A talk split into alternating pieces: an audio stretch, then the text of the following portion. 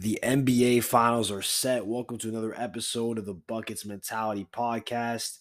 I'm going to talk about the Eastern Conference finals, the Western Conference finals, more so just the Eastern Conference finals, we already basically discussed what was a wrapped up Western Conference finals relatively quickly. They finished it off in five. Shout out to the Golden State Warriors.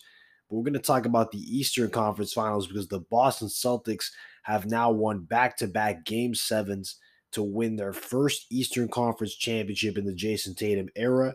And this run is honestly one of the more impressive runs we've seen in the Eastern Conference, I'd say since the 2018 Cleveland Cavaliers. Sweeping KD and Kyrie in Brooklyn, and in the fashion in which they really locked those two stars up. And then, despite the Khris Middleton injury, that altered that series against the Bucks. They still had to beat the defending champs. They still had to beat the best player in the league, and it took them seven games to do that. And then you cap it off with facing a super boosted Jimmy Butler the way he was hooping in these playoffs and the one seed in the East with the Miami Heat in the conference finals. So you got to tip your cap to Boston. You can say there were some injuries that helped them around their way. I saw some people compare the run to the Phoenix Suns, but let's be real, man. It's not even close. It's night and day. This Boston Celtics run is honestly one of the more impressive runs that we've seen in years in the NBA playoffs. And everybody has contributed. You had Marcus Smart playing a defensive player of the year caliber level. You had Jayson Tatum stepping up and establishing himself as a superstar. Jaylen Brown, although there were some things to be desired sometimes with some aspects of Jaylen Brown's game. Jaylen Brown really showed up and proved himself as a number two option, a consistent guy in the playoffs who proved that he could play and thrive alongside Jayson Tatum. And then Ime Udoka. What a phenomenal job he did as a coach, as a leader of the troops, what he did on the defensive side of the ball. You really got to tip your cap to him. Robert Williams and Al Horford in the middle on both ends of the floor really established themselves as anchors in the paint. So really, really proud of what the Boston Celtics did. Uh, if you're a Celtics fan, you know, I'm not, I'm not a Celtics fan, so I'm not going to say proud is really the word I would use.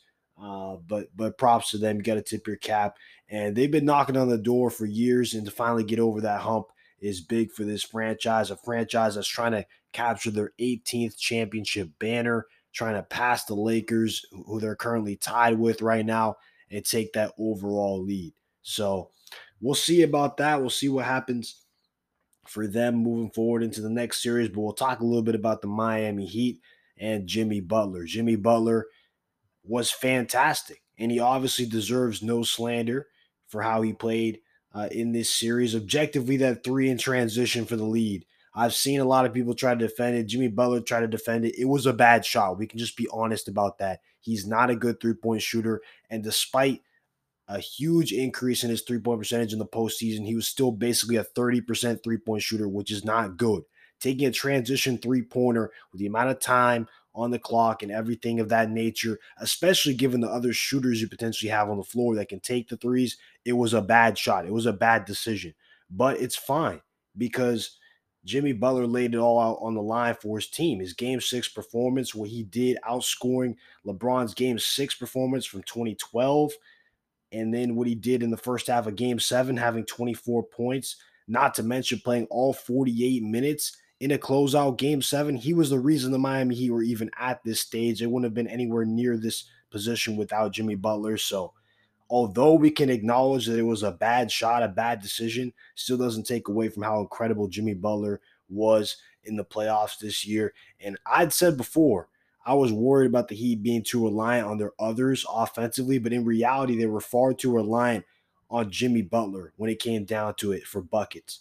And he got to the free throw line a lot. He really was able to do what he does best and get into that mid range and knock down some free throws. But he did take a huge uptake in his three point percentage. And that that's significant to show that he actually is improving. And he actually had a good series, a great series against the best defense in the league. So he didn't go out sad. Props to him for that. Um, and then especially when Tyler Herro went down, that is worth noting. He did try to give it a go in game seven, and he just couldn't get it going. And he clearly wasn't healthy. You know, if Tyler Herro is healthy, it does change the series. It gives them more of an offensive weapon out there. Although Herro wasn't nearly as effective or consistent in the postseason, even before the injury. So that is something to factor in. And defensively, he would get hunted. So I don't think it's one of those things where if they had Herro, they automatically win. I predicted the Celtics to win before the series, uh, regardless of that injury. And I don't really think that would have changed it much. Kyle Lowry, another guy you can say he missed some time in the series. Maybe he would have been able to have an impact on this series. Let's be real. Kyle Lowry in the five games he played, he was terrible. He shot like 20, around 28% from the field in this series under 10 points a game. He was just not effective. Gabe Vincent has been better than him in the entirety of the playoff run this year. So whatever it is, maybe just getting older. Kyle Lowry just he came to Miami and he does still bring some of those intangibles to the table. And he can't have those nights where he gives you kind of a vintage Kyle Lowry performance, but he's not the guy you expected that could take this team potentially to an NBA finals. And although PJ Tucker has been very impactful for the Heat, throughout these playoffs. He was not really able to have that same level of impact in game seven. It was hilarious, though, to see Udonis Haslem, who literally was not playing a single minute throughout the course of this series, have so much to say about Draymond predicting the Celtics to win the series and then literally running a victory lap at Draymond, talking about, oh, this, you broke the code, this, that, and the third when they won game six. And then within 48 hours, they're literally headed off to Cancun or Cabo, wherever you guys want to say. Like, they literally did not beat Boston. Draymond was right. And y'all are sitting in here trying to run a victory lap. That's crazy. That's crazy. And and Udonis Haslem is doing it like he's he's even in the game, impacting anything on the court. Like, yeah, his his off court leadership, that type of stuff. Yeah, sure, he has value there. But come on, man, I, I get it, but it, it's a bad look to say all that and then turn around and still lose the series. Uh, and Draymond was right. But uh, back to Jimmy Butler. Before the playoffs, I made a comment that I want to address and kind of evaluate on here. I said that every other playoff contender in the Eastern Conference had a better number one option than Jimmy Butler. And after the playoffs, I want to do two lists. I want to do a list of players that Jimmy Butler outperformed offensively from that group in the playoffs. And then I want to revise and see if there are actually players that I wrongfully put over Jimmy Butler that I wouldn't put over him right now. So, production wise, throughout these playoffs, the only players I would put over Jimmy Butler would be Giannis Antetokounmpo and Jayson Tatum. And you may say, oh, Jayson Tatum. Yes, first of all, Jayson Tatum arguably had a better series than Jimmy Butler in the Eastern Conference Final. But if you factor in the Buck series and the Net series, come on. Uh, the scoring numbers, Jimmy Butler has a, a slight edge, a couple more points per game, but the efficiency definitely goes to Tatum.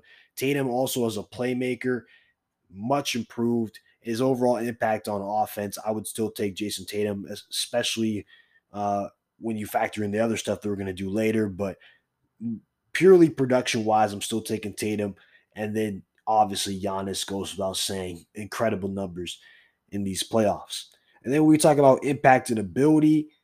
I'm still taking Giannis and Tatum, obviously. Joel Embiid, he was banged up and whatnot, didn't have the same impact that you would expect him to have and that he had in the regular season, but I'm still taking Embiid as an offensive weapon over Jimmy Butler. Zach LaVine, when he's whole, I'm taking him. Kevin Durant, we saw him get clamped up by the Celtics defense, but that's a rarity. We don't usually see that out of him. Trae Young, again, clamped up by the Atlanta Hawks, but I've seen it time and time again. The dude led the league in total points and total assists this season, finished near the tops and per game numbers in both of those categories. And yes, Darius Garland. Darius Garland, I'm still taking him as a facilitator and he can shoot the long ball and he can score a lot of points. I'm taking Darius Garland as an offensive weapon over Jimmy Butler. So I did elevate him over Pascal Siakam, LaMelo Ball, DeMar DeRozan, and James Harden purely based off of this season. You know, if you talk about what they did in the regular season and playoffs combined, I was unimpressed again by DeMar DeRozan in the postseason. 41% from the field, 0% from behind the arc. Uh, LaMelo Ball in the play in again stunk it up.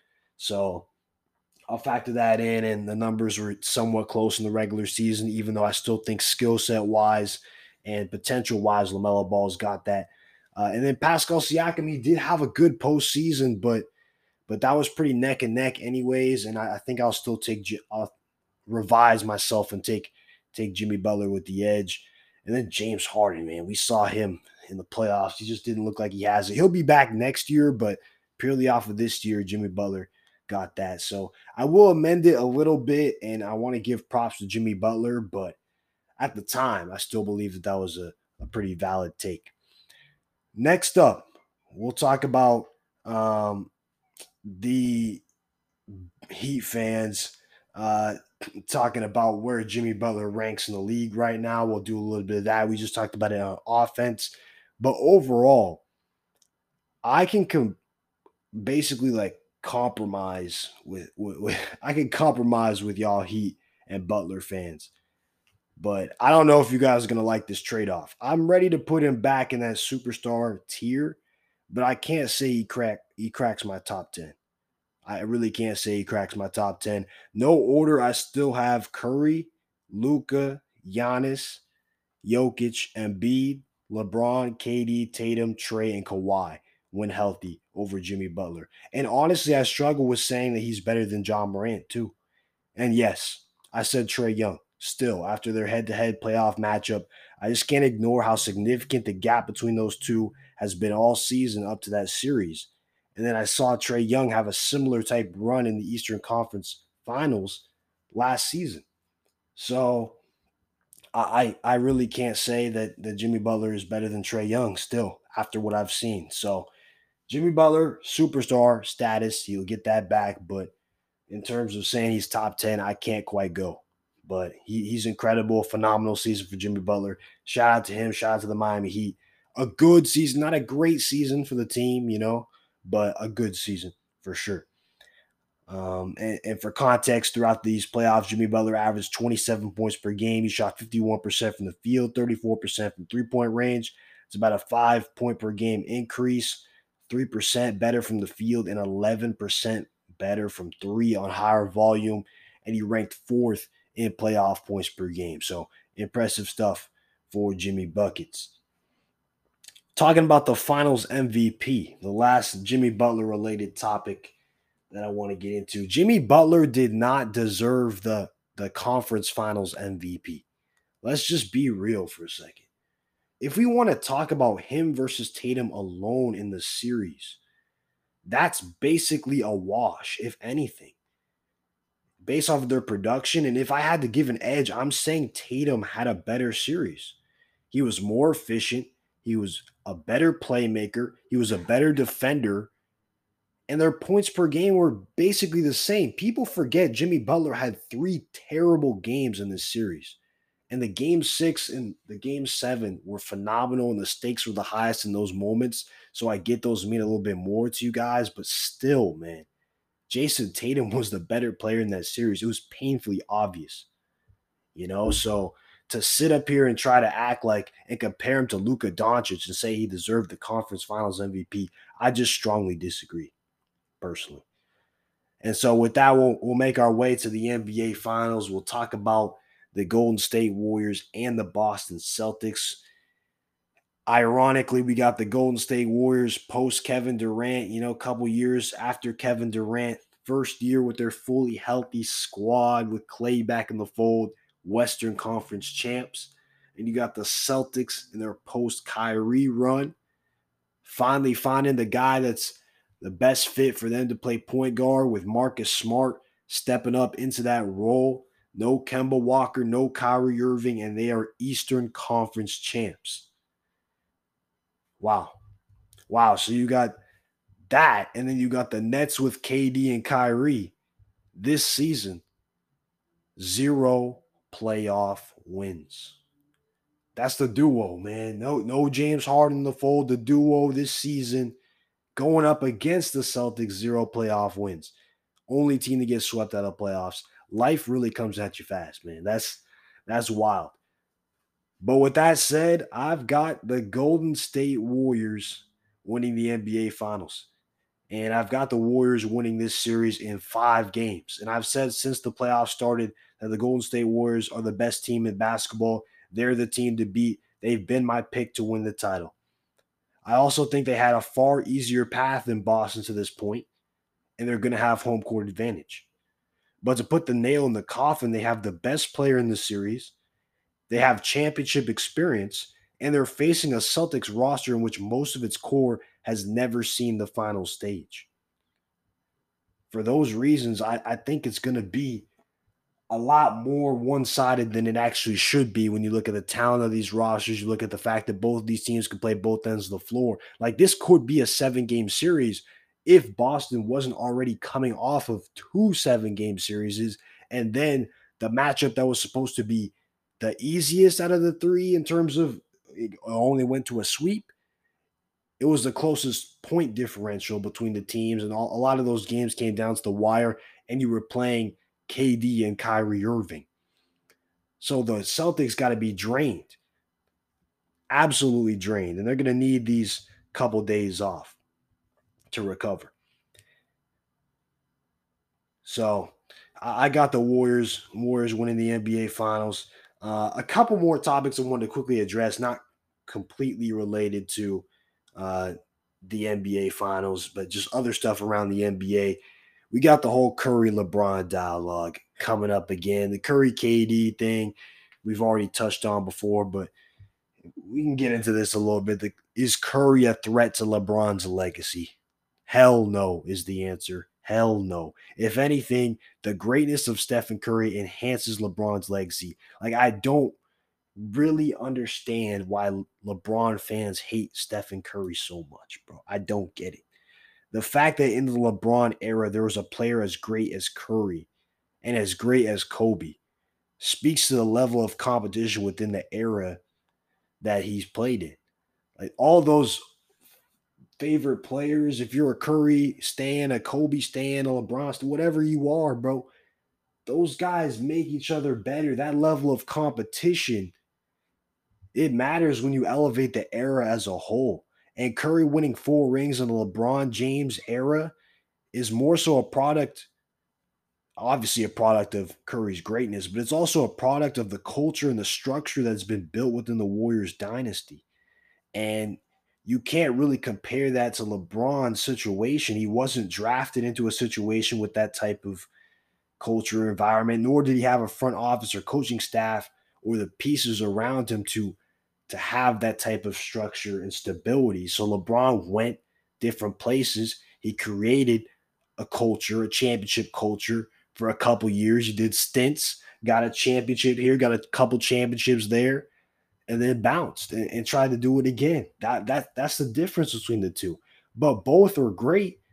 And obviously, if you look at the numbers, at least in the main era in which they competed against each other, 2010s, it's not even close. We know LeBron beats him in basically everything. You know, MVPs, the whatever metric you want to say, he beats him. We know, but that doesn't mean you have to d- diminish Curry's greatness because Curry's damn great in his own right. And then the last thing, of course, it wouldn't be it wouldn't be the news rumor mill if we don't talk a little bit about the Lakers to to close it off. And there's been reports about the Lakers hiring Darvin Ham. By the way, a great hire. He could be a Udoka type of coach, a guy that's a former player, a guy that has connections in the NBA. He's a motivator, and from what it seems like, a guy that can can definitely elevate this group. But the bigger news, or just as big of a news, is the Lakers are essentially basically stuck with Russell Westbrook. Like they're planning on not trading that pick, and I understand it to an extent. The 2027 first round pick, that's the only pick they can trade, and it's going to be extremely valuable. At that point, LeBron's going to be 42 years old. And I think the franchise is realizing that they're looking like this core is not going to win another championship. It's not because of LeBron. LeBron's still out there giving you 30 a game and at this age, but he's only got so much time left. AD can't stay on the court. The rest of the roster is not good enough. And they're basically just going to sit up there and eat the last year of Westbrook's contract in hopes that the team can somewhat figure it out and try to compete. But they're not going to break the bank in terms of their future assets any more than they already did. They they don't really have much young talent on their roster. They don't have many assets outside of this 2027 first round pick. So they're not going to break the bank to try to go win a title because realistically, it's going to be up to LeBron and AD's health and then whatever they can get out of Russell Westbrook. And if those guys show up and deliver, they will have a chance to compete. They will. But but they're not going to trade that 2027 first round pick, which it's sad because I don't want to see another year of mediocrity and another year of Russell Westbrook in the Lakers uniform because I don't think it's going to work out. But at the end of the day, man, it's it's probably the best move for the franchise that they don't trade that 2027 first round pick. Uh, but and they already got a championship, but because there's no guarantee too that you trade that 2027 first round pick and Russell Westbrook and you get like some insane package. If you can get a great package of multiple young guys, you got to do the trade, you know? But I, I don't know. I don't know what type of package that would yield in return. But that's to do it, man. Really a lot to talk about in this episode, but shout out to the Celtics. Shout out to the Golden State Warriors. Should be a fun series. I got the Warriors in five. Appreciate y'all for tuning in. I'm out. Peace.